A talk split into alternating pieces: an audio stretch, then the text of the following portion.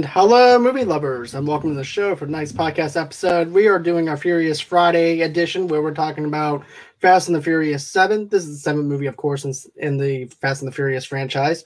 And with me, I have my good friend Charlie. Hello. And like I said, once again, we're back at Fast and the Furious 7. This actually picks off right where the 6 1 uh, leaves us at and everything, pretty much where Shaw's brother is in the hospital, played and everything. So I definitely liked how it definitely opened, to be honest with you. But I'll let you go on ahead and go into the details and stuff like that of what you liked about this opening scene because right, I'm just um, going to say this that Jason Statham scene at the very beginning with the hospital and it blowing up and everything was the perfect way to actually open this up. You actually have a way of actually introducing us to a character that we haven't seen before in this Fast and the Furious franchise. And you actually get to see how much of a villain Jason Statham actually is. And he, not to mention, we actually get to see a one-on-one fight with The Rock a little bit later on. So let's go on ahead and dive into it. All right. I love this opening. I think this is like like the way six ended with the post credit scene with Jason Deckard Shaw. I mean, you got the perfect person to join this franchise to be the villain, and Jason Statham. I mean, Jason Statham. Like I'm a huge fan of his. Like Sean's a big fan of his. We're all, I love him. He's just great. He's just that guy. He's got that martial arts style. Who's quick He's not as big and bulky as The Rock, which made that fight, which we'll get into in a, in a bit, that fight so cool. But the opening, like introduction, he's doing a monologue, and it's just it was a really cool monologue. This him talking about like that brother, and then all of a sudden you see him like as soon as he gets up, you see the the nurse is really scared, and we're like, okay, like that, and then you see him walk out, and they do the the uh, like the the, uh, the oh, that's the opening credits, but there's no nothing that all this is just you see the names pop up, who's in it, and that, and you see walk out, and you see all the bodies, like you know, like it, wasn't just a normal visit. Jason Statham killed a bunch of people. The exact number per se, because I've seen I watched the kill count for the opening, twenty seven. He killed twenty seven people, guards, even again, he's just just the nonchalant way as you see all the destruction and the like fire everywhere. It's like that just shows you who this who Jason Statham's character Deckard Shaw is, and he was a villain. God damn, he was a badass. Like he was just the epitome of a badass, and I think you got the perfect person to be him because you don't see Jason Statham play villains that often. I think the the one movie, the last movie I saw him play a villain in was a movie called Cellular with Chris Evans back in 2005. He played a villain in that. Chris Evans was in that. Kim Basinger, I think Jessica Biel was in it, and William H Macy. But that was it's not your typical Jason Statham movie. But that was the only time I've seen him play a villain in a villain like role for like the whole movie, and it's and and that was in 2005. I think it was 2005. Well, so, what about War? What what year did War come out? Because I know 2008. That, so he he played a villainous role in 08, but still that doesn't count before that. So I get what you're going with for and yeah. everything too.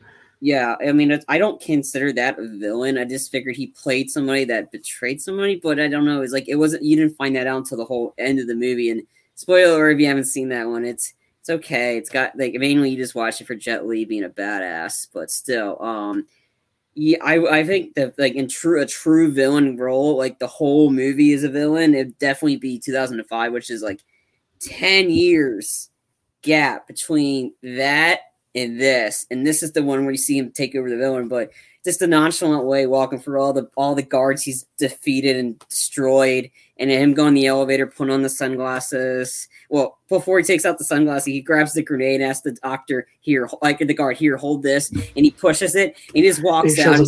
more destruction. You see like this tr- tank like car crash through the entrance of the hospital, like you know, death and destruction. That and this is how they open in the movie. I think this is the best opening out of like every the fact even better than this the opening of this the montage in the sixth movie, which was a really cool opening for what it did. That, but this one is the best opening easily because you know you get all of Jason Statham's character. This guy is a guy you don't want to f with, pretty much. Exactly. But you know what though? My favorite part in that scene, and it, get this, you actually get to see the destruction of the hospital. You get to see the lights hanging off the off of it. The whole entire set piece is just amazing on how they filmed it.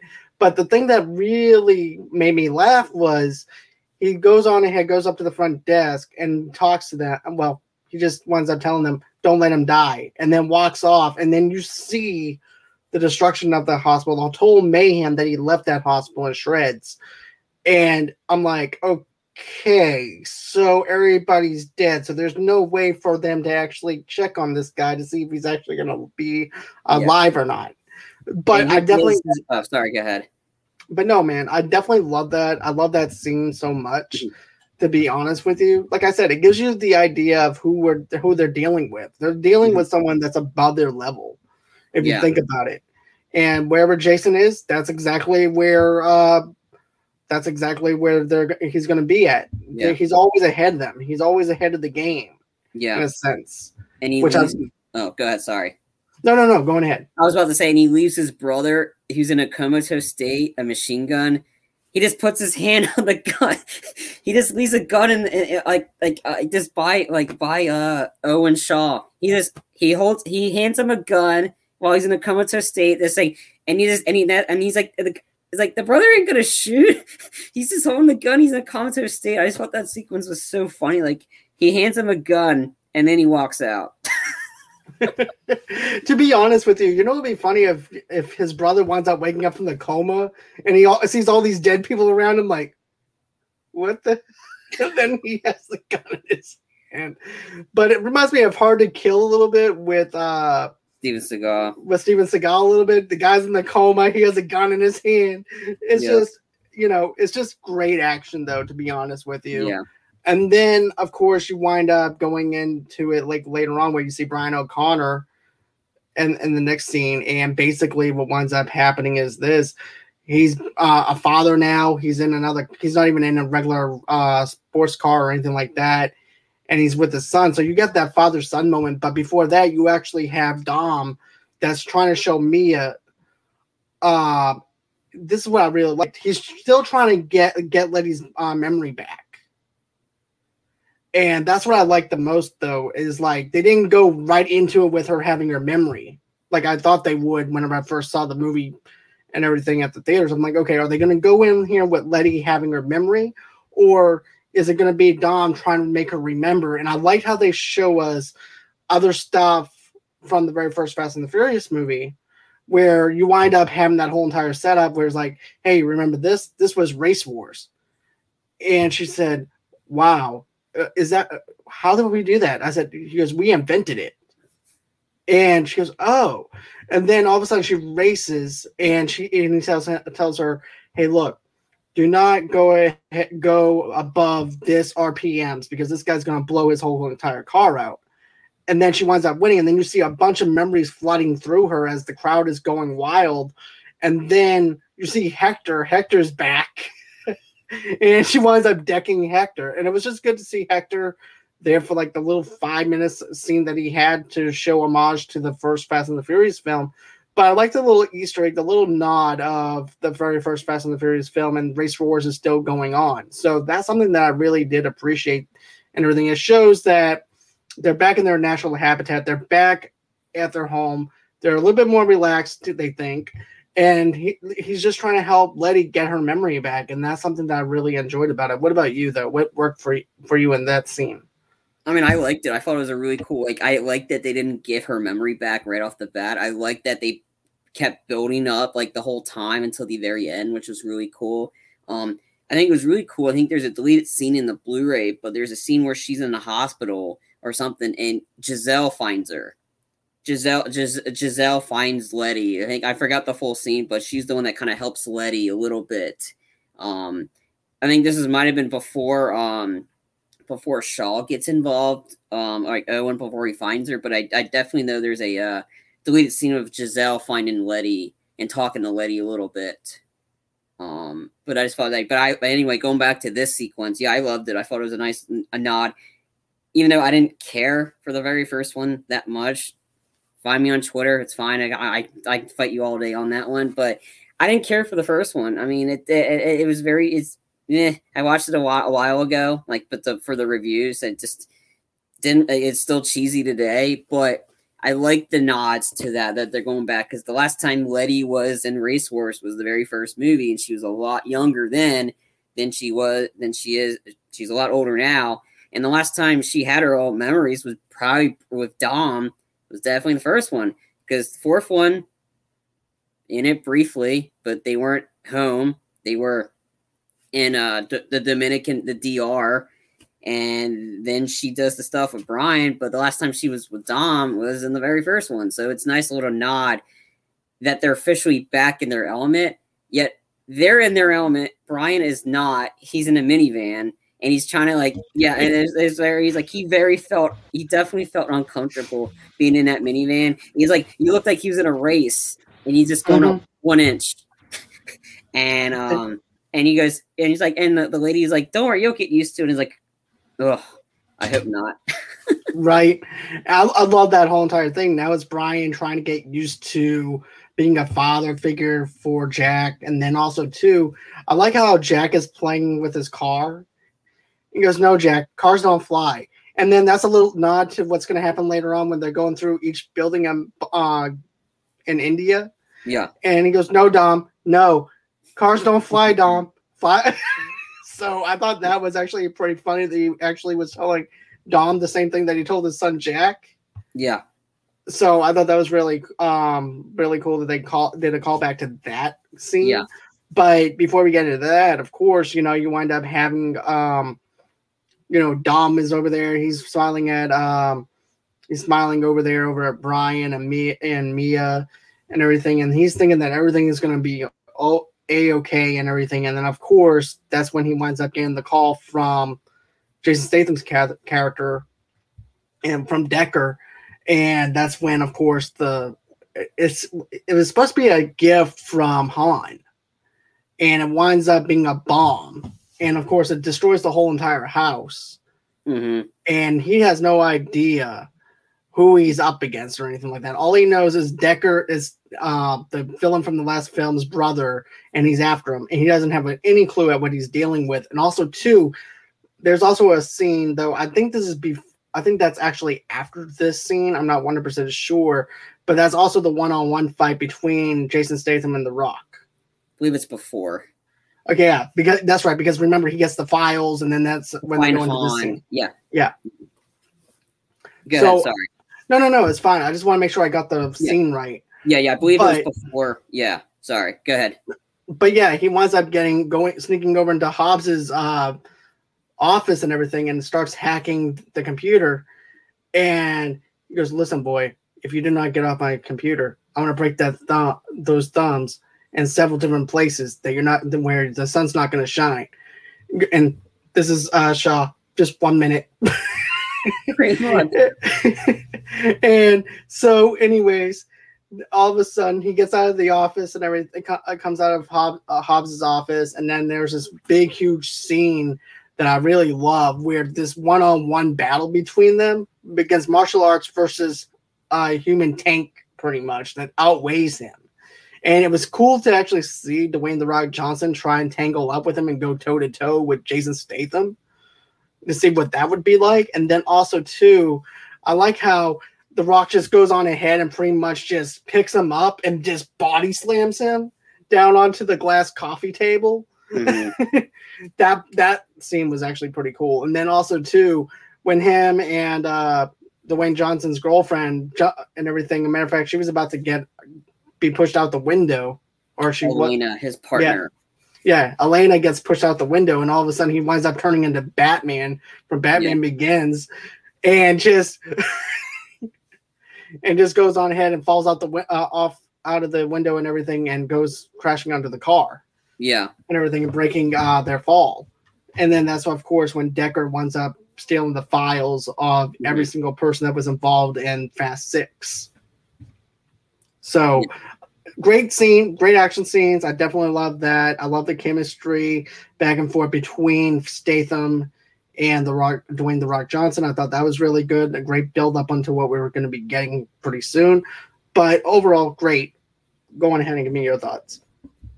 I love that sequence. I mean, it just it just like this and it because originally it just starts off like the rock is like he's like he just had a workout and he's like using the stamp and Elena comes in there and goes that that guy like you were really underwhelmed by catching that guy. He just gave up. And he goes, "No, it's fine." Like I was like, I got to work on my stamping skills, and he, and then she Elena is like, and then like, and she says something, and he's like, "Woman, you're not going to tell me what to do." It's just the way he just says the word "woman," like, and then then he gives um, Elena the uh, letter recommendation, and that's when he gets out of the car, like out of the car to give her the letter recommendation. So it was nice seeing her in this one briefly, and then again, in case anybody hasn't seen it, The Rock's not in this movie very long. However, the, the the fact that he's not in it very long, he's gets he gets memorable moments, and that's what I really appreciate about this one. Because even though he's not in it that long, he gets some. He's just a badass. Like that fight scene again was awesome. The camera angles too were great. Like mm-hmm. yeah, that body slam. You're wondering, uh, John. That's his iconic move in the in the wrestling. Yeah, right. That's the, that's the people's. That was the rock bottom. bottom. Um, and I thought that was a really cool note to get. He he Jason he gave him the rock bottom. I thought that was really cool. and then this, this that whole that whole action that fight sequence, like the two of them going toe to toe with each other, awesome. And and the fact that the Rock can't get him, who's going to be able to go toe to toe with Jason Statham? I mean, and, and this was what kind of starts, kind of like it's not in this one, but the, in Fast Eight kind of starts the uh, the, the the the riffing between the two of them like, and that's what, hence they get Hobbs and Shaw. We'll get into when we talk about Fast Eight. I mean, that was one of the memorable moments, is because we get Hobbs and Shaw, and I think that's that was a great like spin-off movie. Um, but the action sequence that was great, and then when The Rock finds a gun, and Elena gets in there, and then Jason Statham throws like no matter where Jason Statham goes, he always has some sort of explosive device on him, and he always and he's just he's just using it like he finds it or he has it on him. Like he just has this like explosive device. He chucks it, and that's what leads the Rock to to like kind of shield Elena.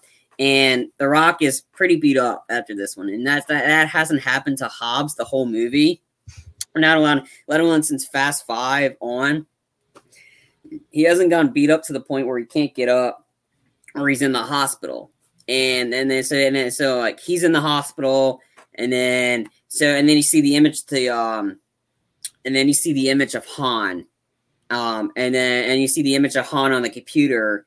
That's when then, then it goes right to um, uh, then yeah, then it goes right to uh, the um, the sequence where the house blows up, and that's when and then that's when Elena finds Dom. I think because uh, the Rock's been in a coma. I think he's been unconscious for a while, and the first thing Hobbs says is "Get me Dom," and that's what leads uh, uh, Vin, uh, the uh, Vin Diesel like uh, meeting up with Hobbs in the hospital, and then we get to meet Hobbs' little girl. I love the little girl scene. To be honest, he kicked your you. ass. he goes, he kicked your ass. He goes, no, honey, I think he got that wrong. a lot of drugs.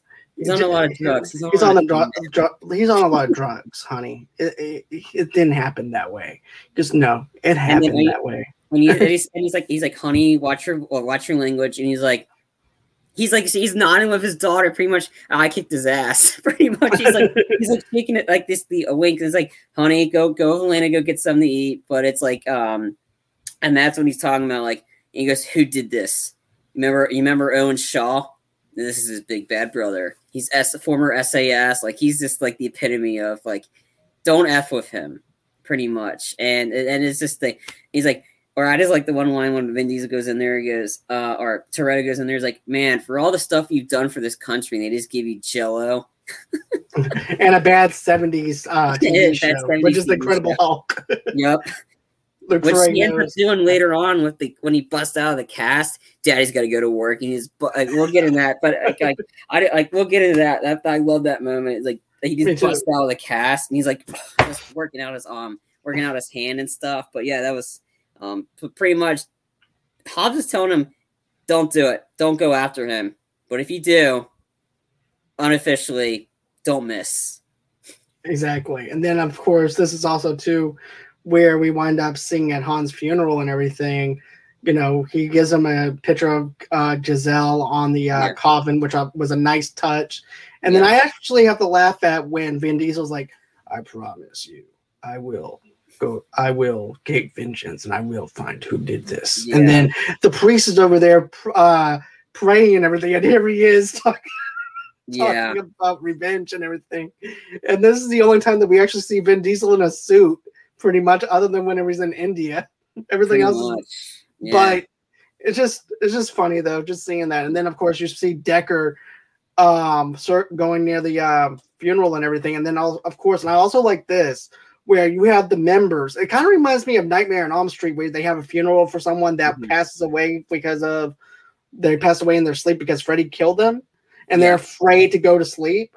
This kind of reminds me of that because of the fact that Tyrese goes, "Man, I don't want to go to any more funerals," and then Tej, and then Todd Tej is like, "Man, he's like." He goes, he could be this guy could be following us right now. He could be Mhm. following us. And they're scared for their lives Yeah. and I love that aspect to it. It gives us something different from the other Fast and the Furious movies because the other Fast and the Furious movies they're putting a team together to do something. And this one, the team is trying to get vengeance on Han, but not only get vengeance on Han, but also do something else for the government and everything Mhm. too at the same time. So it's a win-win situation. But we're gonna get to that in a minute. Yeah. But you know, I definitely liked how that scene is set up, and then you all of a sudden you see Dom going into his muscle car and going full throttle, trying to catch up with Decker, and then next thing you know, it during the speed race and everything, Decker and him go play a game of chicken, and they wind up instead of them missing each other or whatever, they just collide because that's how much tension is built up with the, these two. And it was actually action for this not for the sake of being having action but action for a reason because there's just so mm-hmm. much tension between them to the point Yeah. where it's where they collide and their cars actually crashing together and then of course that's when you know decker ha- uh, decker winds up having a gun and then vin winds up having a sledgehammer and he goes really you brought a sledgehammer to a gunfight really then all of a sudden you see FBI agents, CIA agents coming down, and then Mhm. of course that's when we're introduced to Mister Nobody. Yeah. But that what did uh, to me those scenes are iconic to me. Yeah. Um, I want to go back before the funeral. Um, you see, like, well, Brian's in FBI mode, and like he's with a friend, and, he, and he's like trying to protect Mia, and then Mia's pretty much like, well, Mia announces like early on before the house blows up that she's pregnant again, and Brian misses the bullets, so she's worried it's her, and then Brian's all in FBI mode, and so pretty much, um, so they're okay. Mia and Jack are okay, and then Brian's like, all right, Brian, I'll see you in LA in two days. And and Mia's like, where are you going? I'm gonna go get Han. I'm going to Tokyo. That's what brings us back to the Tokyo drift sequence of, hey, hey, Sean, the guy, the, the guy wants to race the new DK. He he knew Han, and then you don't see the race because, and, and he goes, man, I didn't know muscle cars were that fast. and and then that, and that's like that's where you have the uh, the little meeting between Sean and uh and Dom. This is like a brief moment in this one. Um, so because you don't see these guys again till Fast Nine, but I really like that moment between the two of them. Pretty much uh, how he had all Han stuff. He had the photo of Giselle, and Dom's like, "Yeah, Giselle," and then he's just he's just staring at it, and he goes, "Oh, it's also this." And this is the necklace, the the cross necklace, which is the iconic one, which we'll find out what, what the real meaning for it all this time later on. But yeah, I, I like that moment that they go they're going back to that. I mean, for James Wan, this is the first movie I saw of his that wasn't a horror movie.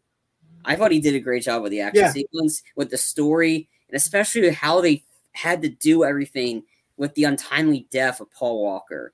They had so much writing on this. They executed everything perfectly of how they did it, and like, and I, I really appreciate him doing this. Um, I think he did a much better job taking over for a movie than F. Gary Gray did for Fast Fast Eight, and I'll get into that when we discuss Fast Eight. But I like that moment where Dom's like, he's going to Tokyo, which makes sense that they're filling in. Like, it wasn't just a one time, like, oh, okay, Vin Diesel saving the franchise, which you can find in our not so great review of Fast and Furious presents Tokyo Drift, which is AKA Fat, the Fast and Furious one, just Tokyo style. But anyway, I like that moment. And then, of course, when like the, the the funeral sequence where Brian's like, yeah, there's only one more funeral his, um, which is it's it's kind of sad that he says one more funeral because unfortunately it it wasn't Deckard, it was unfortunately his, which is such a shame because I wanted I think that's what this franchise is definitely missing is him. Um, but it's like how is like Muscle Car and Skinny Car when they collide on each other. It's like there's no way both of them are going to survive that one no. twice. And big car, muscle car versus like import.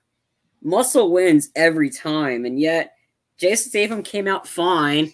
Then Diesel came out limping a little bit with the sledgehammer, and then um and then and then and then uh, Deckard's like, "What? You think this is going to be a street fight?" And then and that's when uh, Mr. Nobody's crew showed up, and this was the introduction to Kurt Russell's Mr. Nobody, and I was like, mm. once I saw him in it, I knew he was in it. I was like, dude, this was awesome. Like, like Kurt Russell's just so great. I thought he was fantastic in this movie as Mr. Nobody. Me too. Especially the moment where we get to later on, where he just he went full badass and everybody, which I'll have some questions. Like we'll get to when we get to that portion, but he was great in this. Like he was he brought he was funny in a movie that had a lot of tension with it. He was the kind of comic relief. He's like, man, I, I read your file, and man, it's not as just detailed it's it's it's an entertainment. And like he's like, we he knew exactly what type of beer he drank. That's but, creepy. Well, that just goes to show you how much control the government has over things, where they know the type of drink that they have. But my favorite thing, I love Kurt Russell in this movie. This is a movie that's set up for him. It's like Snake Plissken as a CIA agent, and he's taking him underneath his wing. And I liked how he goes, you know what?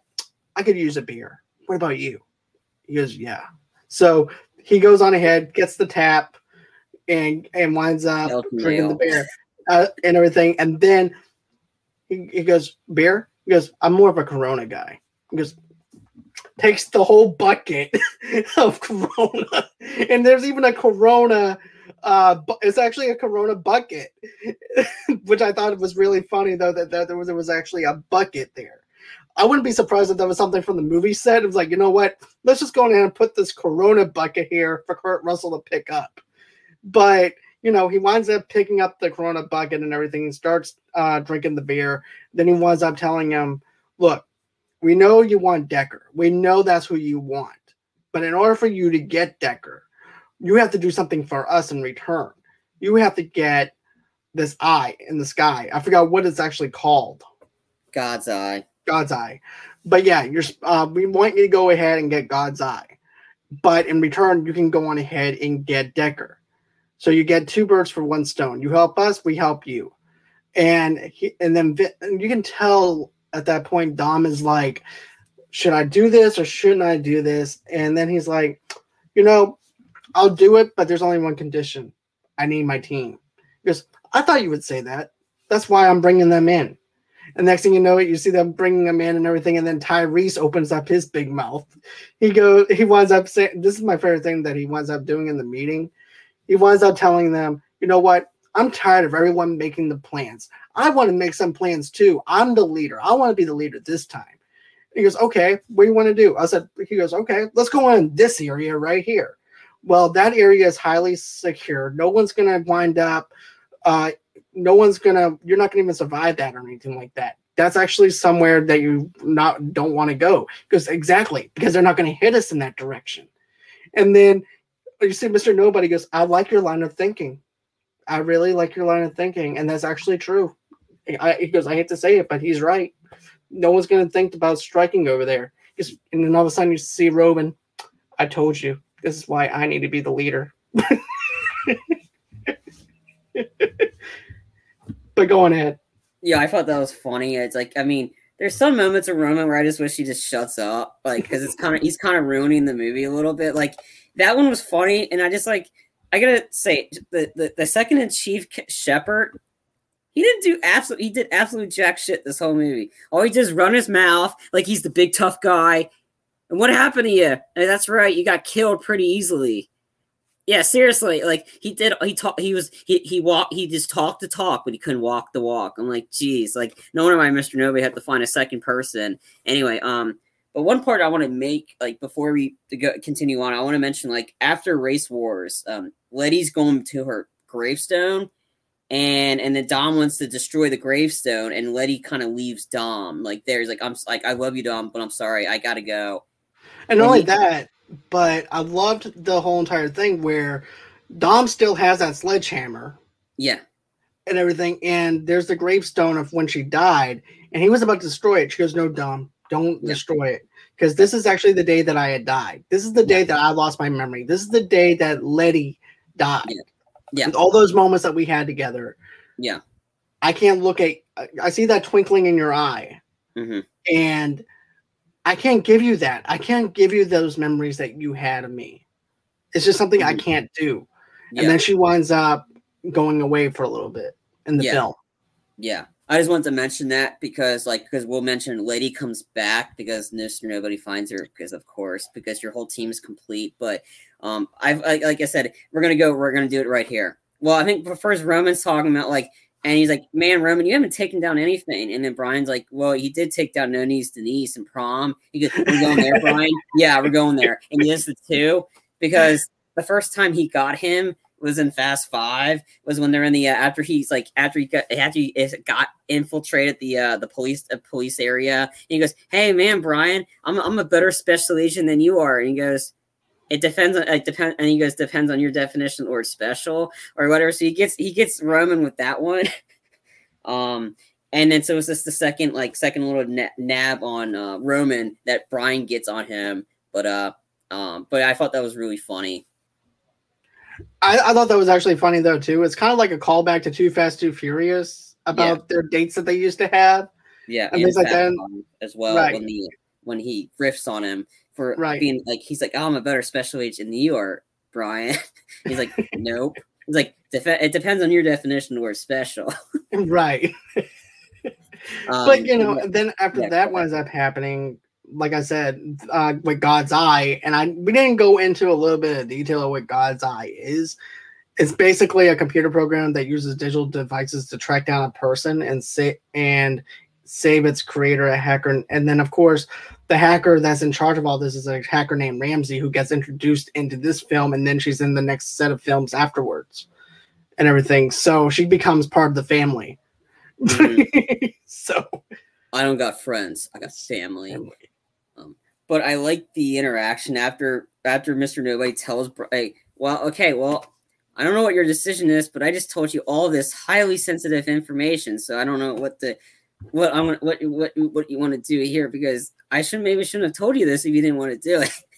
I just thought that was a little kind of funny thing, and then of course Dom's like, of course Dom's gonna say yes, and then um and he goes um and it, and he's like and and then Roman's like, all right, how do you plan to get there? Tej. I actually got something from this. See, that's what good leaders do. Delegate. Leader. You see what I did? I delegated. I did Yeah. that. That's what a good leader does. You, you Yeah. see that? That's what I do. Yeah. then, Um, then we see how much of his leadership skills is because he doesn't even know what Tej is planning. no. Because that's when they wind up. Uh, of course, you know we see them talking back and forth and everything too hmm in this dark room. We don't know what's being taken place. We know they're in cars, but we don't know exactly what's happening. And then all of a sudden, you see the the hangar of the uh, of this huge airplane uh, hangar just drops open, and then all of a sudden, you see Roman go, "No, no, no." Yeah. Um, I thought it was funny because Tej knew it because he's playing a video game of Right. them, like with the cars flying in there. But um, I, I like the when Letty shows back up and he's like, "Can you ride?" And he goes, "Yeah." And he goes, and he's and then and then the real leader Dom, he's that he's telling Brian, "I'm gonna need all that suspension." And he goes, "Tej, I'm gonna need the love, ch- the demon love child between that muscle car." And that that other car, which I thought was a little kind of funny homage to his Triple X days, where he's like, when he tells uh like the uh the, the smart guy like the tech hey, hey tech boy i want you to put all of this in this car and it was all, all those guns and stuff so i thought it was a nice little homage to uh the triple x movies i need all of that in this car he goes this time's not all about just being fast and then and he's like hey roman you scared? No. Yeah you are. That's why i put some extra diapers in your uh in your thing. And then he's like everybody's like he's scared. And then it's like and then, then that's when you see this is when the, the when the movies start getting like to the ridiculous but this would actually kind of worked. It wasn't it didn't seem as ridiculous. It was like it was intense but and then of course they all fly out like like nothing wrong. And it's like hey roman come on talk to me man roman's still on the plane he's like, and he's like, it's guided by GPS, and everybody's kind of riffing on Roman, and he goes, he goes, Tej, you know what to do. Yep. Sorry, man, I'm letting you down. They push. The no, man, no, no. We, we got this. Me and the pilot, we're gonna watch it from above. We got this, man. Don't worry about it. We got it. And just go on ahead, do what you have to do, and I'll be fine. Me and the pilot, we're gonna be just fine, just watching you guys. And then, of course, that's when Tej winds up opening the parachute and ejecting him out of the plane. And he's, and he's hitting the brake on this car. No, no, no he's screaming. and then it's like, God, I hate you, Tej. Like, like he's just like he, he's trying to stop it, but there's nothing stopping that parachute. And then he all of a sudden he's flying in the air, and the parachute he goes, son of a bitch. And he's like, we'll, we'll, we'll leave you there, Roman. We'll be back for you. And, and everybody else is smoothly just gliding down there with the parachutes. Here's Roman flipping in the sky, and every- yep, and misses the whole entire road. yeah, like, that was perfect. That was, that was that was funny. But and then of course he saves the day and he went, he's acting like he's hot shit. I'm like, shut up, Roman. you saved stuff on an accident. That's yeah, what you did. Yeah. Like in the words of uh, of his of Woody and everything, when Buzz says, "I can fly," no, you landed. yeah. You uh, I forgot what what that line was. Anyways, I was trying to go with something, it didn't work, so go on ahead. yeah. um, so everybody else is laying it fine because they actually know how to do this. They um, so they land and they get up close, and um, that was a cool sequence when they try to save Ramsey because you actually get to see you, you, get introduced to uh um Tony Jaa as Kiet. And I thought that was the like, great casting to get a guy that's like kind of international martial arts kind of a guy, but he's great at parkour and I loved how James Wan like had a lot of moments for him to exemplify his his his specialty. Um, but we'll get into that. But I thought it was a great casting to get Tony Jaa to join this franchise as Kiet briefly, but and to have Brian go up against him, I thought it was a nice mm. like Brian's not in this one. Like Brian's like this is the last move, Brian. Let's have him go out on a like go out and they gave a lot of great moments for Brian, and I really mm-hmm. appreciate that. And have him taking on the the parkour dude, I thought that was awesome. Yeah, Tony Jaa is definitely someone that would be on Brian's weight class. Not only on Brian's weight class, but we already know too that Brian was actually in the FBI, so therefore he can do hand to hand combat. He can actually yeah. do the martial arts a little bit and stuff like that and fight and things like that. So it's actually fitting for him to actually fight against Tony Jaa, and that fight scene alone was really good, especially whenever he winds up uh, pushing up against the wall of the Humvee and everything and beating the snot out of him and stuff like that. I yeah. definitely enjoyed it, uh, to be honest yeah. with you.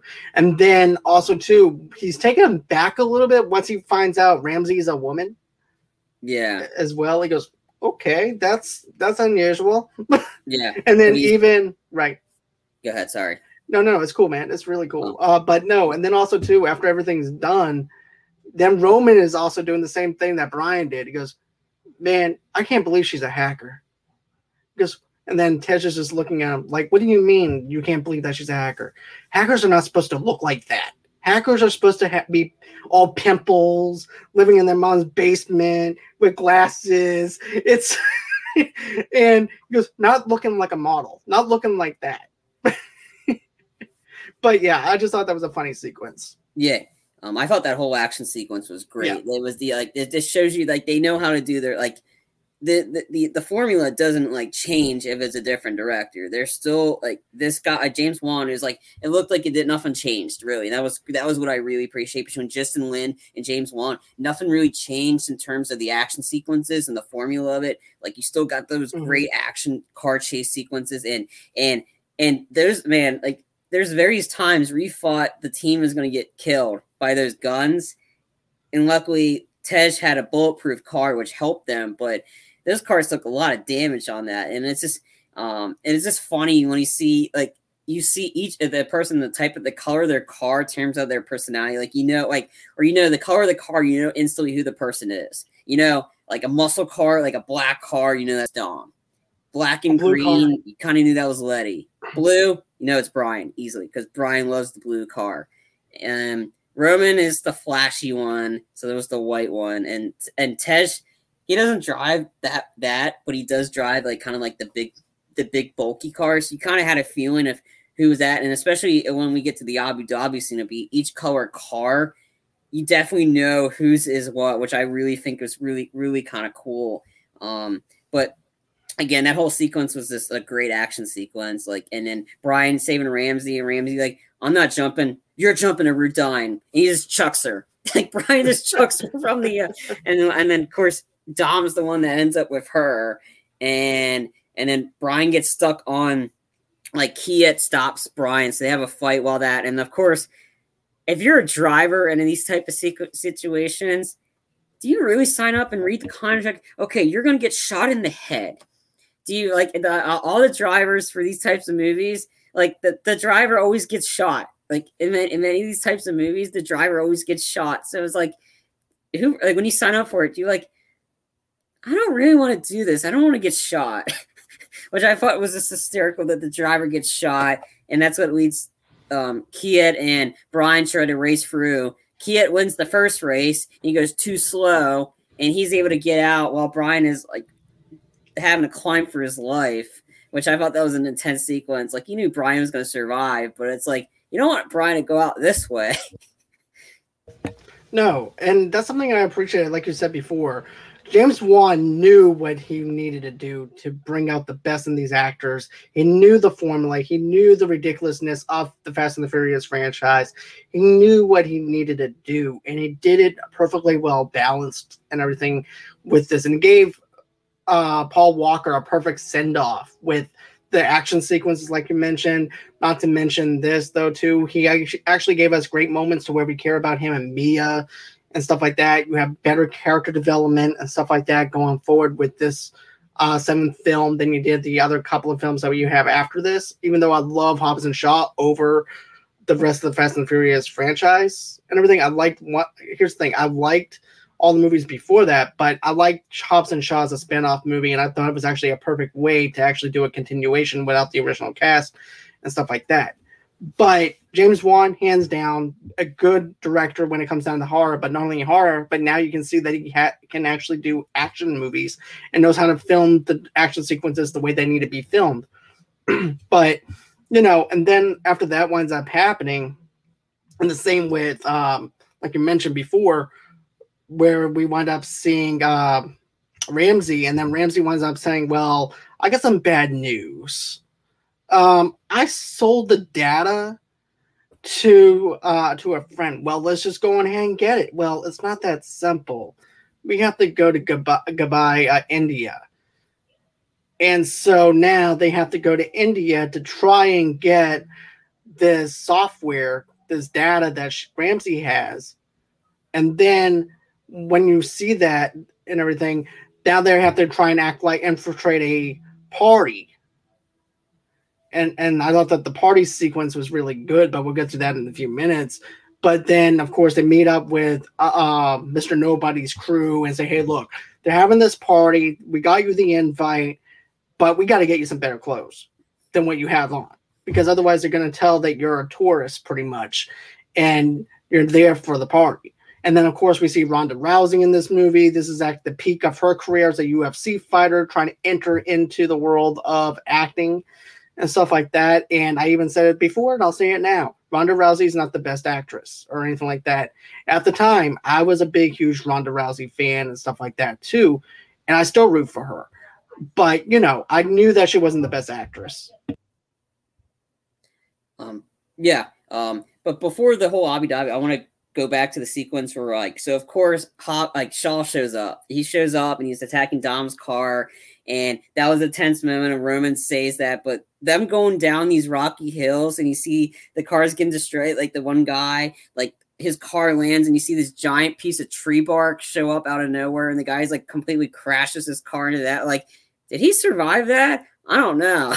like, and then and then the whole sequence where Shaw has Dom dead to rights with the sniper and Djimon Hounsou's character and he's surrounded. And Dom turns the car around. He tells Ramsey, "Put your helmet on." And there's a hel- random helmet in the car.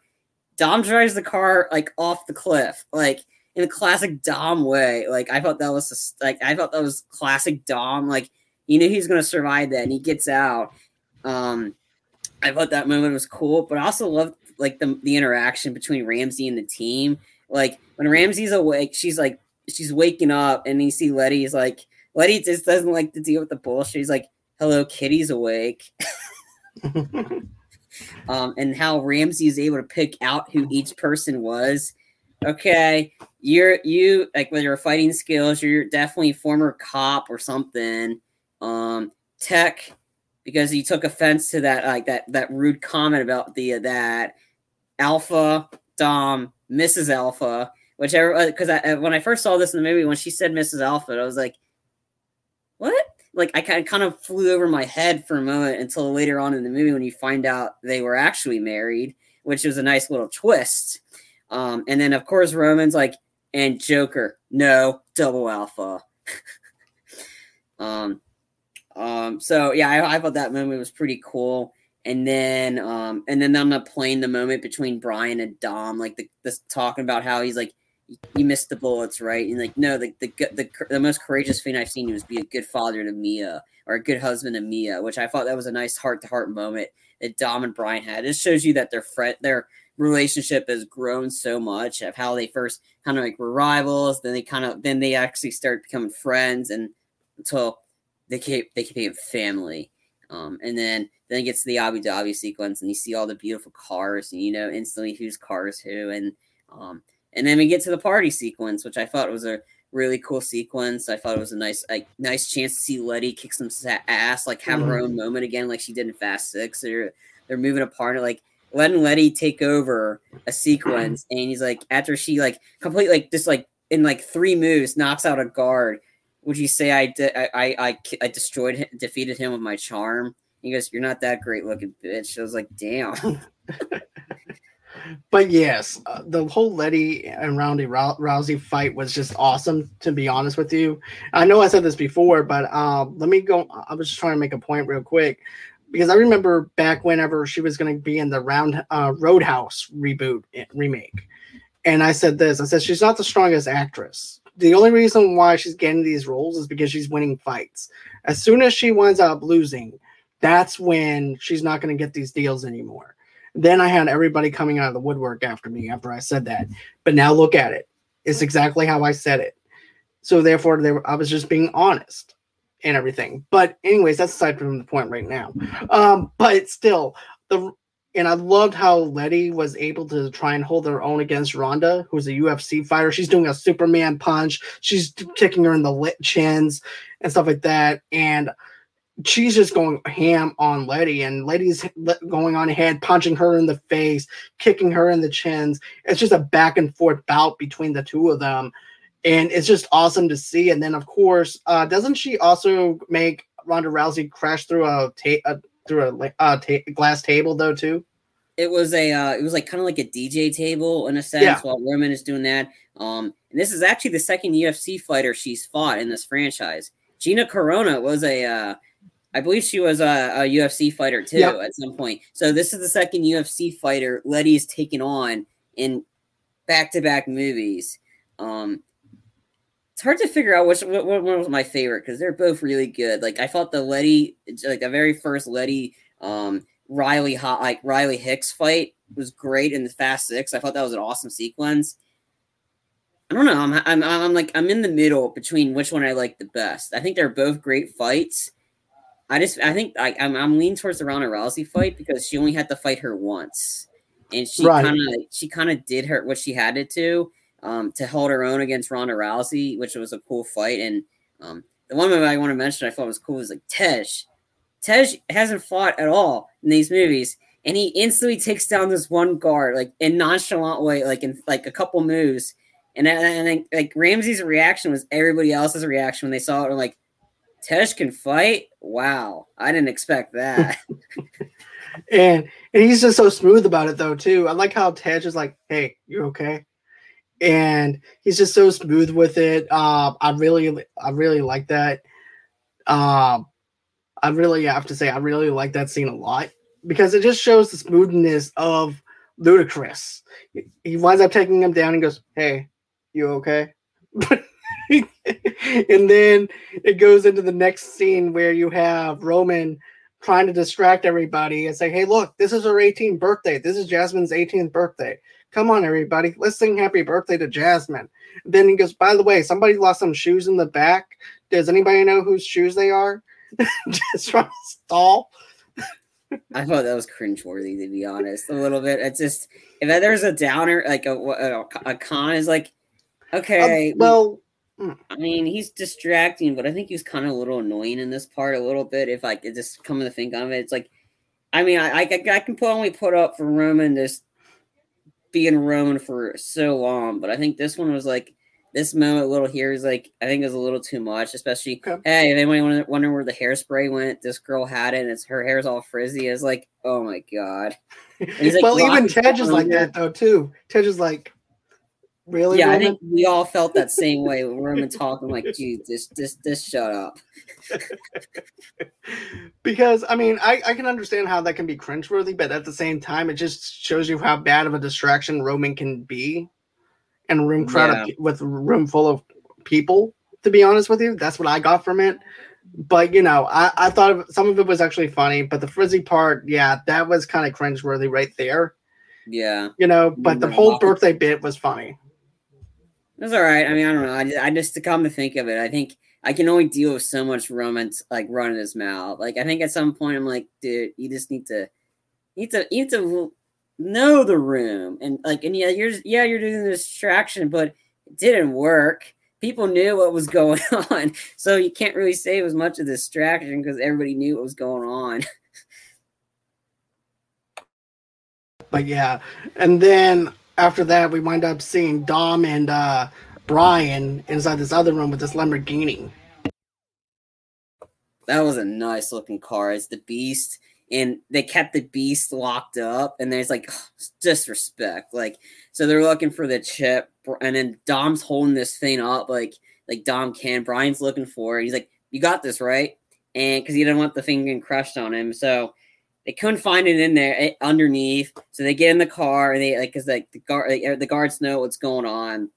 They they they drive the Beast, and that's literally what the, the ride's called, the Beast out of the garage, and now of course Deckard Shaw shows up, and he comes out with this awesome machine gun with grenade launchers, and he's like, he's like, and he sees them, he's shooting at them, then beating up a bunch of guards, and then shooting them at again. I'm like, this just shows you like just how much of a badass Deckard is. Definitely. And then, of course, you know, at this point, as the garage is actually trying to shut, this is also the scene that I was telling you about. Dom, Dom, cars don't fly. Cars don't fly, Dom. Yeah. Um, and this is the di- like, eh, like comparing it. This you can call it. You can say this is kind of like the Mission Impossible franchise, in which they go ridiculous.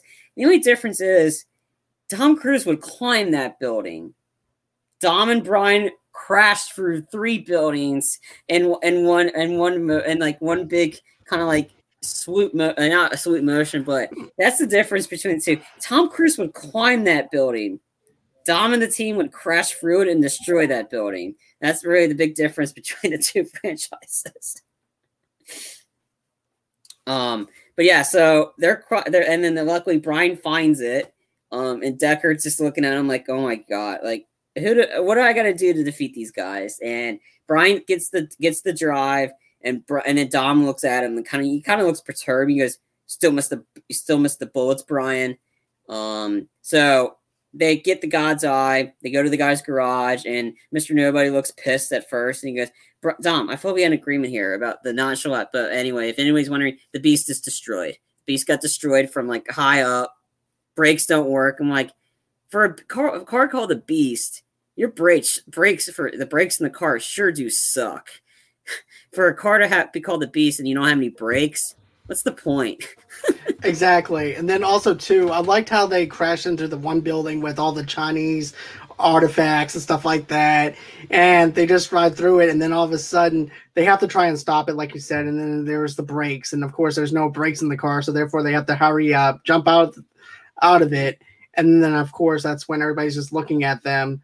And then it cuts into the next scene uh, where it's basically just going uh, going down several uh, several buildings, and all of a sudden it just crashes down to the ground.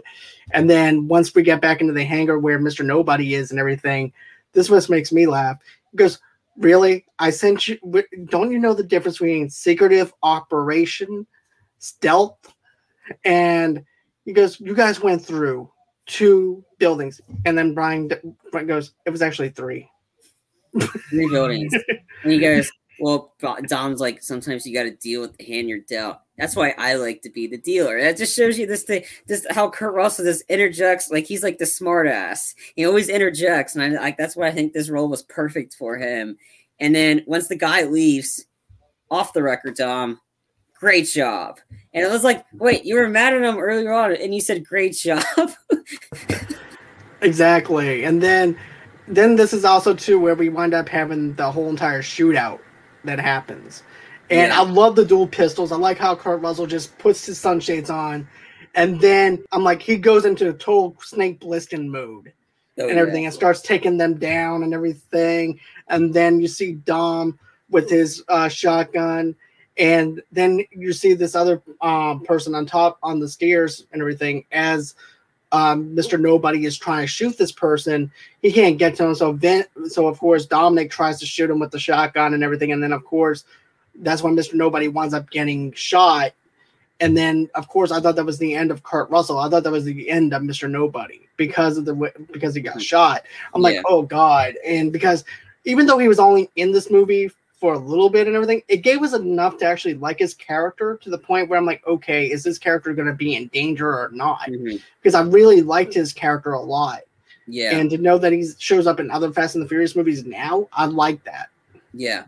I love that body armor he wore. It was like it kind of like blended in with his suit. It was like that, but I, I I was like, I mean, the one flaw in Kurt Russell's character was like, you used all your bullets and he didn't bring extra ammunition with you. Like you shot everybody, and then you are like, and you flipped your guns, but you didn't have any. I don't know if you had any ammunition. You just stood there and kind of took like you knew you were gonna get shot. And I was like, I kind of wanted to see him do more because he was channeling his inner John Woo right there, like that, like the John Woo moment, like the the shades and the the dual pistols, like going ballistic on everybody. Um, this is this, and then I I like the how like Dom's like, all right, guys, we're going at dawn and then dawn, and then in, a second later, all right, guys, we got an hour before dawn. We're going. And he's like, "What? My my team is my team's not racers. I, am a killer. I'm killing this." And Brian's like, "I knew he was gonna. I told you he was gonna say that, right? Because he knew when Dom's going, Brian was gonna show up in that moment, which I just like. You just know, Brian knows Dom way too much. Like he knew he was gonna go without him, but." And it seems like that was really a trap. Like Deckard really wanted them to find them like that. And he's seen he's eating this whatever dinner he's eating, and he's and he's nonchalant, just like bites the pin off a grenade. Like it's like not many people would do that. Like Deckard just pulls the pin out of the grenade nonchalant. And I thought that was like the friends of my friends or my like the friend the enemy, like whatever. And he goes, I have lots of friends, and he ends up work. He's and turns out he's working tentatively with um like the Djimon Hounsou character and his team, and they get completely ambushed. And this is where I told you Shepard's complete. He's just a waste of a character. He's like he's just talking like all tough. He's like the guy Lewis from Rambo. He's all tough, but he doesn't do jack shit this whole movie. And and that's what he did. He just talked tough, and he gets shot right off the bat. He's like the first guy getting shot, and and and of course he had God's eye with him, because of course you do. Like like maybe not might want to keep it in a car because you know there's a chance you get shot and you put it in the hands of the enemies. The goal is not to give a device and put it in the hands of the enemies. Come on, this is tradecraft one spycraft 101. Did you not did you miss that class or whatever?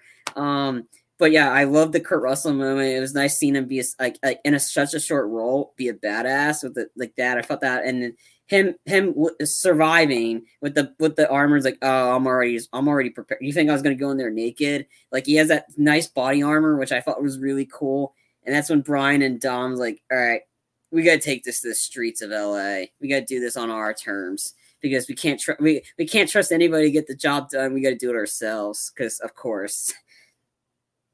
Right, because this is also making them feel a little bit safer in their own environment. Because taking them into other areas puts them at a risk of being killed. So at least in putting them in the streets of LA, they feel a little bit safer. They have more of a little bit more of a safer environment compared to where they would be at if they didn't.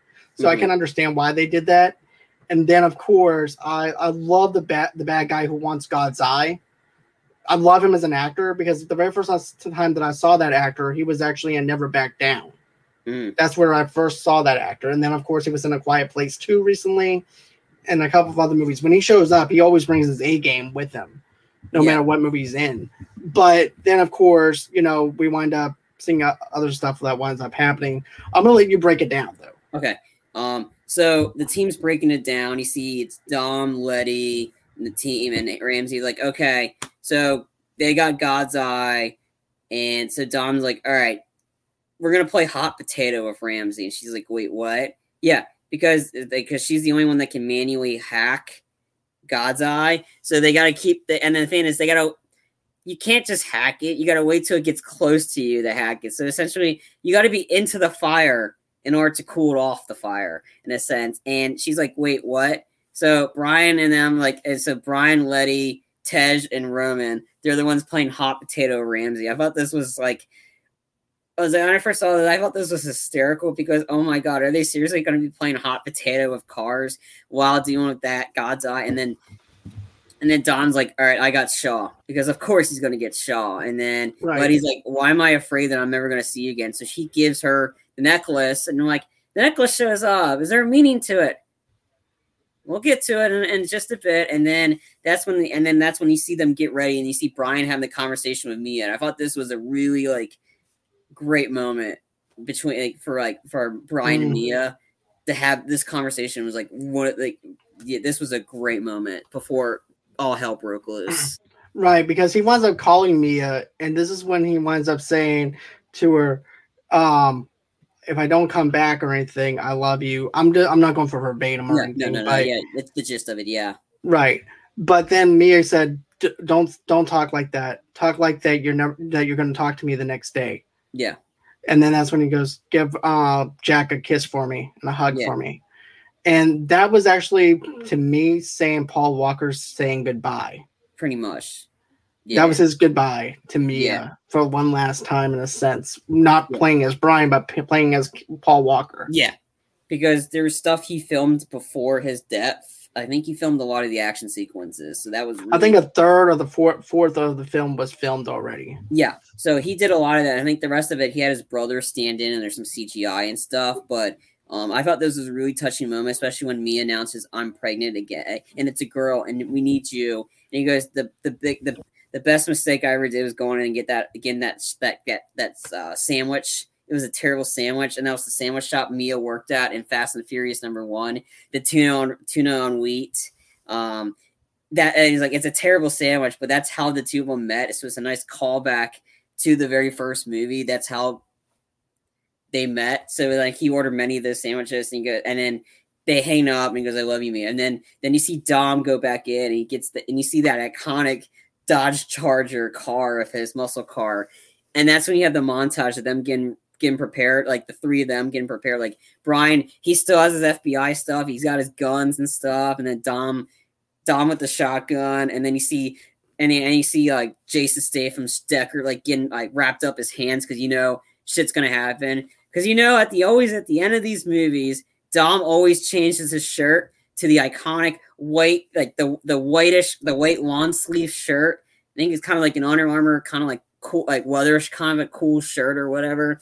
Because every time Dom does that, you know he's about to kick some ass. Because that's that's the only time he wears that shirt is at the end of the movies when he's about to have a big one-on-one moment with somebody, and he's wearing that shirt. I just thought that was a nice little funny callback. I, I definitely saw the callback to it and everything, especially with the white shirt and stuff like that that you mentioned. It was funny to see him in that because now he's like, "I'm ready. Let's do this," kind of I'm, thing. I'm wearing extra protection. Protection, yeah, and essentially that because that's what it because it's like Right. because it's, it's not because if he had short sleeve, his hands are like his arms are going to be like exposed. This one, I guess, gives him a little bit more protection. I don't know, um, but I just thought anytime he wore that, I'm like, oh, okay, he's about to, he's about to he's about to crack some skulls right here. Um, and then and then it has that whole the whole sequence in this like the LA street and how everybody thought it was a car. No, it was a drone because of course it's a drone. That's like just causing mayhem and destruction. yeah, machine guns are chasing after them. At the same time, they're trying to do the keep away with Ramsey and switching out the cars. While this is actually happening, while she's trying to hack the system into God's eye, so the way she can have control over it. Then they wind up shooting the tower down, and therefore now she has to try and f- figure out a way Yeah. to hack the system again. And then there's actually another tower somewhere else that she has to get to before this drone. Winds up destroying it. But before that, though, too, you have this great sequence happening where once again it's Deckard Shaw versus Vin Duh. Diesel. and, Muscle this- car, import car.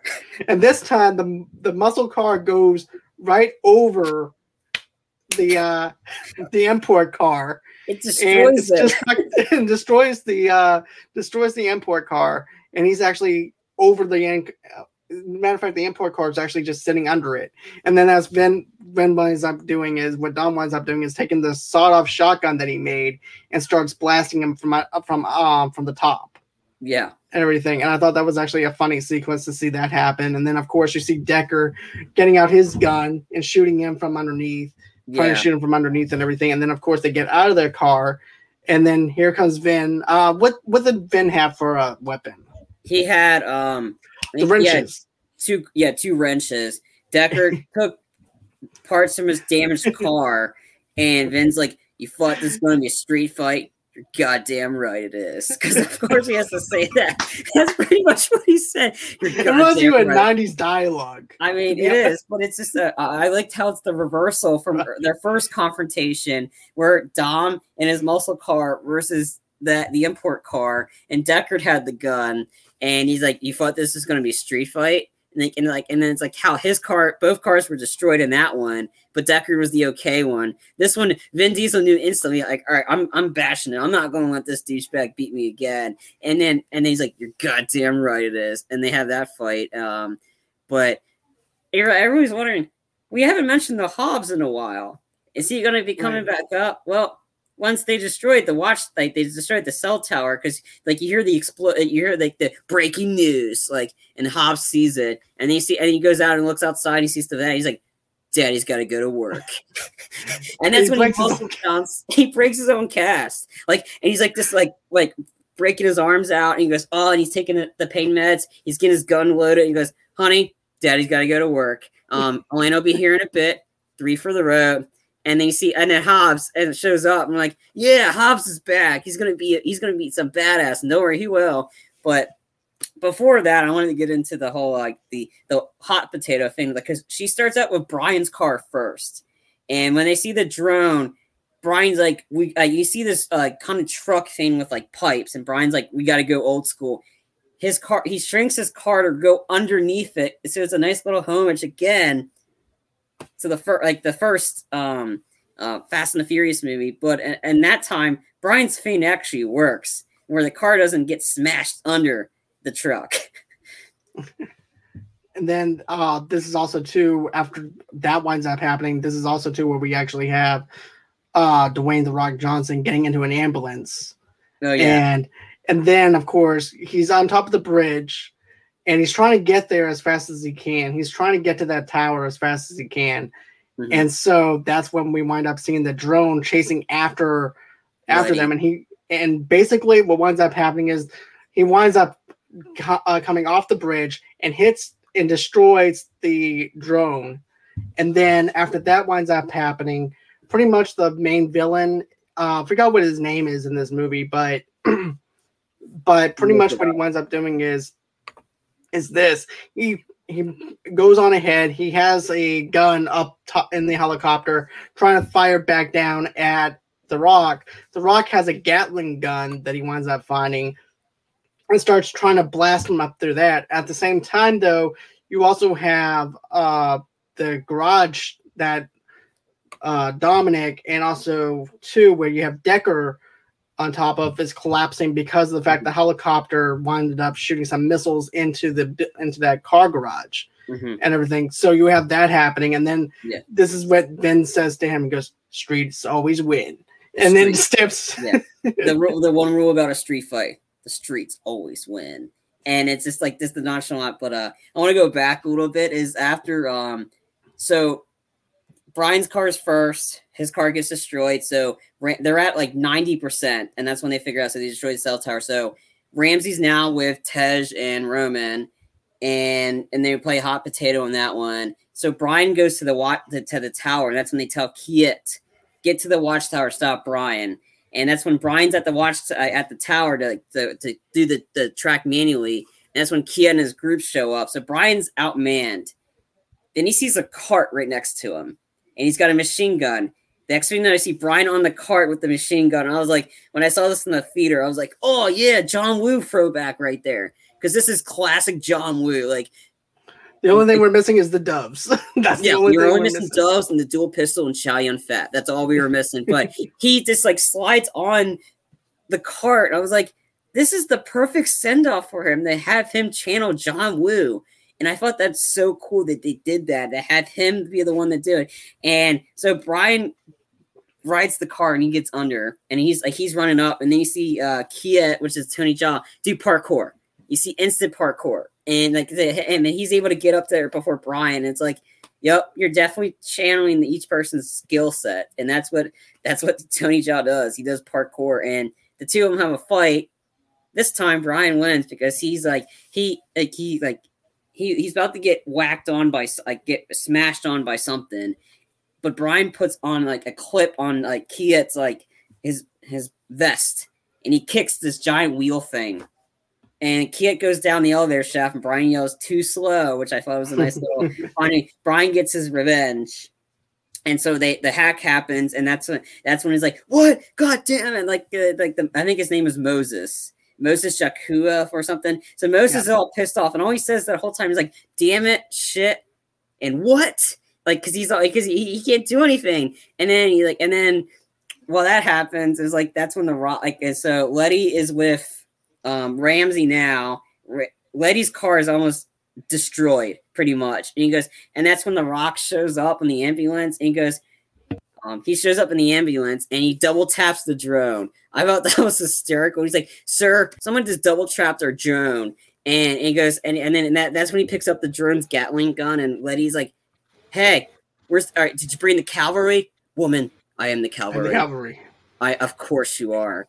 Is this a, it turns into Terminator Two all of a sudden with the Gatling? Yeah, he's going down the tunnel with the with the Gatling gun, and he's just going ballistic, screaming like, like it's just like um, I thought that was sequence, but I, I I thought the Dom Statham fight was great. Like the Deckard fall, I thought that was an intense fight scene. Like the two of them were like evenly matched. I thought that was a great fight scene.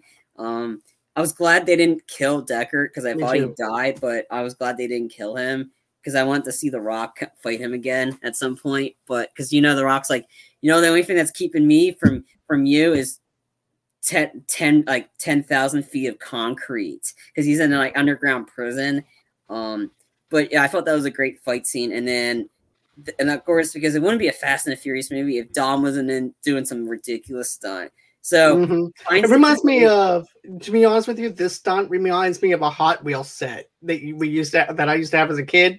Yeah. Basically, yeah, you know what I'm talking about the racetrack with the upside down thing. Yeah. And then the in track. This is what it reminds me of because he what he takes leftover pieces from the garage and has this little ledge that he can actually jump the car over, and then of mm-hmm. course uh drops the bomb drop the bombs that he finds inside the car, and he winds up in Deckard's car and puts it in his car. Then what he does is he hydroplanes up over that and goes straight to the helicopter. And at first, you think that he misses it because the helicopter um, moves over just a little bit and he kind of skis yeah. it. Yeah. And then, of course, that's when Moses winds up seeing the uh, hand grenades. and you see Dwayne Johnson from a far distance with his his iconic gun, shoots it like three or four times, and the grenades blow up. So that helicopter's destroyed. Dom hits the the tip of his car hits the top of this like thing, and then he crashes because of course he does. Dom always puts that uh, puts like he always he always puts himself in very precarious situations. You're like, all right, this is it. This is it. This is where he's finally gonna gone.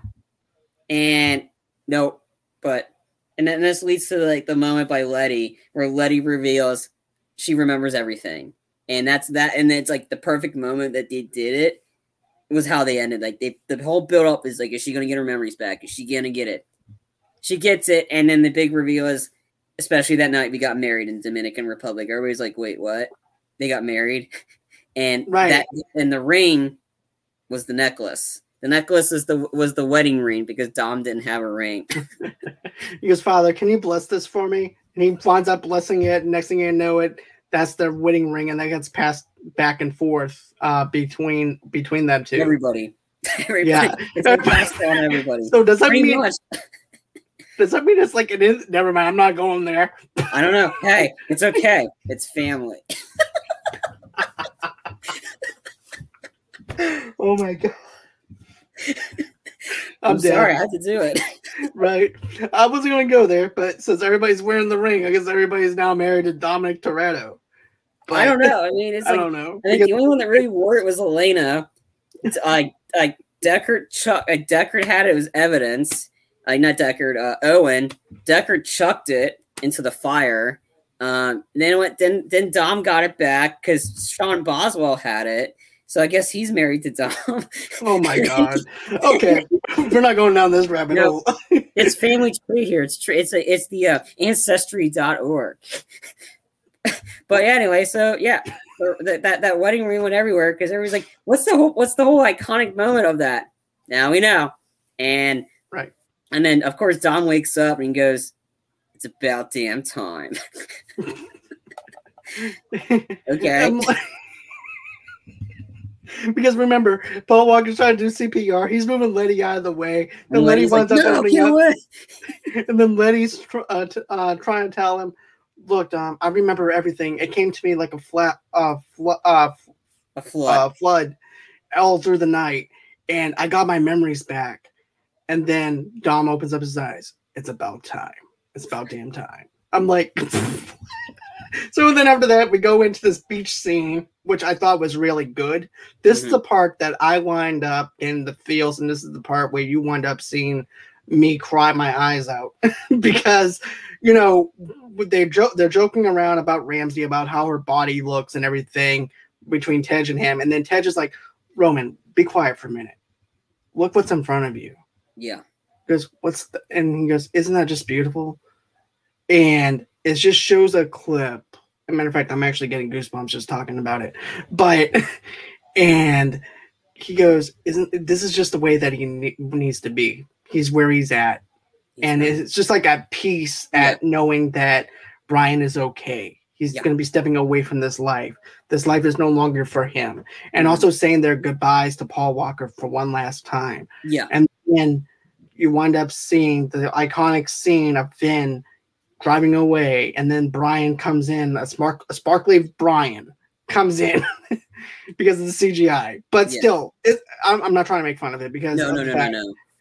Because this is actually the part where we wind up getting hit even harder. It's like I'm not crying, you're crying. Are you crying? No, I'm crying, kind of thing.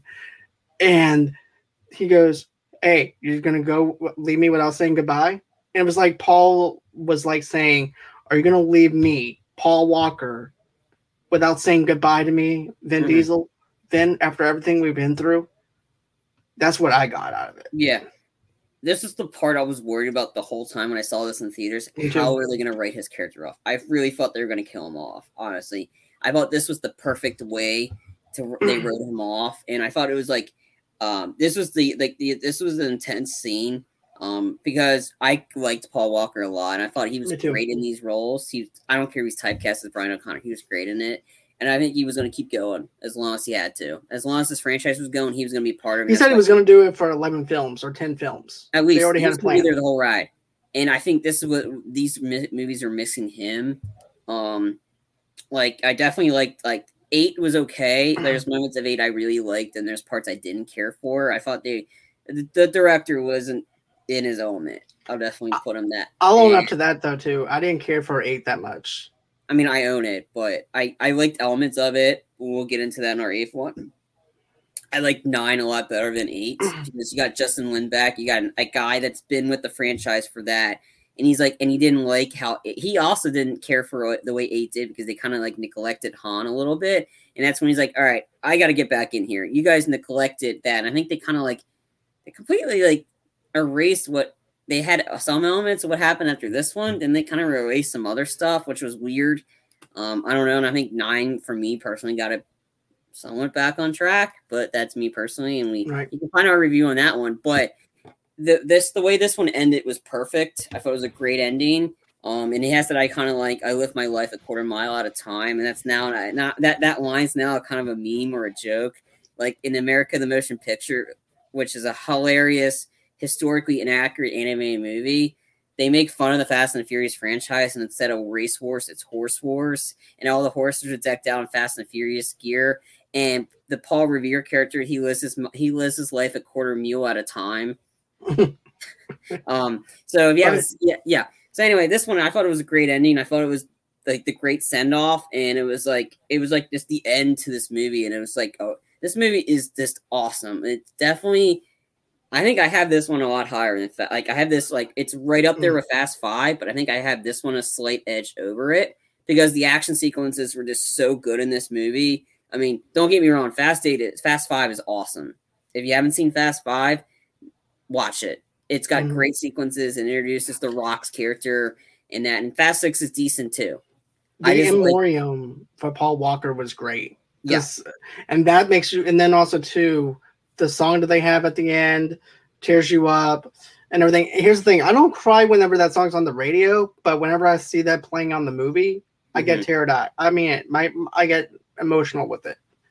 But I, I, I, was about to, but I didn't cry on that one. That's a kid's fine. Say I don't have a soul, whatever. Come on, bring that at me. I knew this was coming. Um, but I thought it was a touching moment for what they did. I thought it was a great send off because I was worried they're just going to kill Paul Walker off, and I, I, did not want that to be the case. Right. It's like I mean, I thought this is like sometimes when they're writing off a character, some people do it really badly. This one did not, um, and I I, I hmm. really appreciate James Wan for for. If I, I appreciate the whole staff and crew that worked on this movie for having to deal and fix it on the fly of how to fix the situation like this. Right. I mean, there's been other situations where they had to do it, but I think this one for me that I can vividly remember, they did this one the best way that they can, and it worked out tremendously. Perfect. Definitely. And also too, I remember this fan theory going around, or this fan wrote up this thing where everybody's crowded around Brian O'Connor's uh, you know, coffin, and then you know, Vin winds up getting the key, puts it on the coffin, and goes, "Now I owe you. Now here's your 10 second car." Yeah. And then he walks off, and then all of a sudden, Vin Diesel looks back at the coffin, and the key is gone. I'm like, I don't really want that ending. It re- reminds me of two Supernatural to me, which is outside. Don't get me wrong, there is ridiculousness when it comes down to Fast and the Furious. For that kind of level, I really feel like they they didn't need to do something on that kind of level for the mm-hmm. ridiculousness mm-hmm. part because it becomes supernatural and for for them to go in that route no you know yeah. But that's just me personally on what i think. But yeah this movie is definitely fantastic. I love the stunt work. I love the camera angles. James Wan as an action director is fantastic at directing this. I strongly recommend it. Yeah i do have a slight edge over this one over fast five myself. So therefore we do have that in common as far as this this mm-hmm. rating goes. But yeah, my final thoughts is if you haven't seen Furious Seven or anything, check it out. It's a great time at the um, renting it at Redbox or buying it on Blu-ray. I strongly recommend it. Um, is there any other final thoughts that you want to mention, or is that pretty much no? Um, that's about it. I just know we got two more two more fast movies to get through. Fast Eight. Um, again, um, we'll we'll get into the details of that. There's parts I like, parts I didn't. Um, I think it's and like, then Hobbs, right? And and then Hobbs and Shaw, which is a, a spin-off movie, which is just a great. It's just a great like.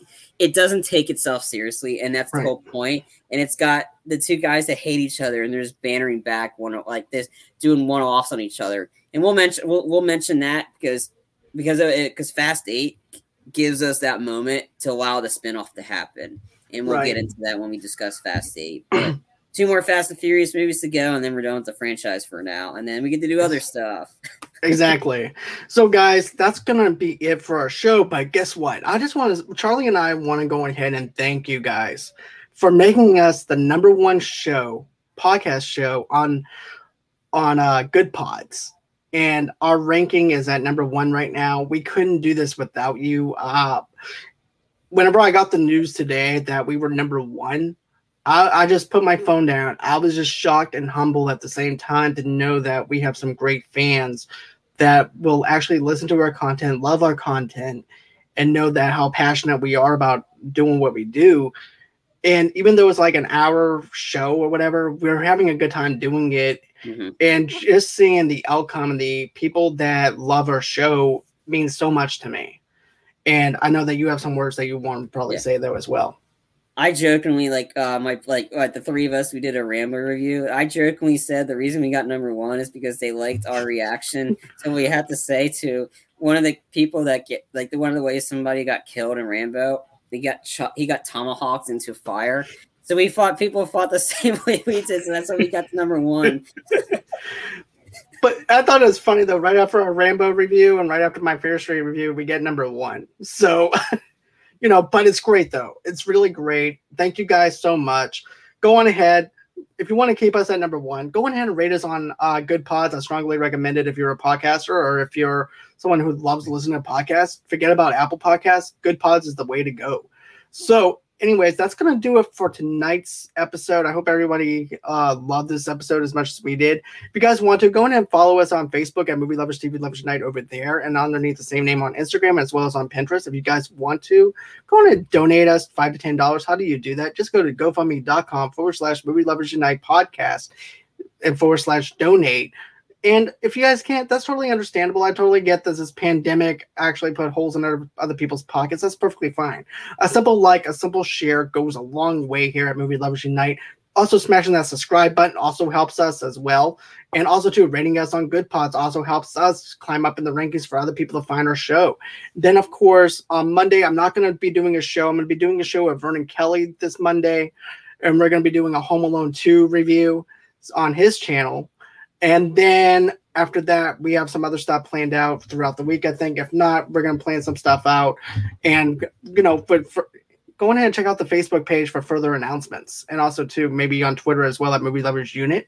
And then, of course, if you want to get an audio only podcast episode of our, our show and many things that we do have Movie Lovers Unite, just go ahead we get that wherever you guys get your podcast from. Then, of course, if you're a sponsor or would like to reach out to us, just go ahead, email me at movielovesunite at gmail.com. And that's everywhere that you guys can go ahead and follow me and send me a, a message and everything. Thank you again, guys. We do appreciate everything that you guys have done for us and making us number one. And always until next time, guys, it's been fun. It's been real. I can't wait to do this again and have a great night. Thank you, Charlie, for joining me as always. And bye bye.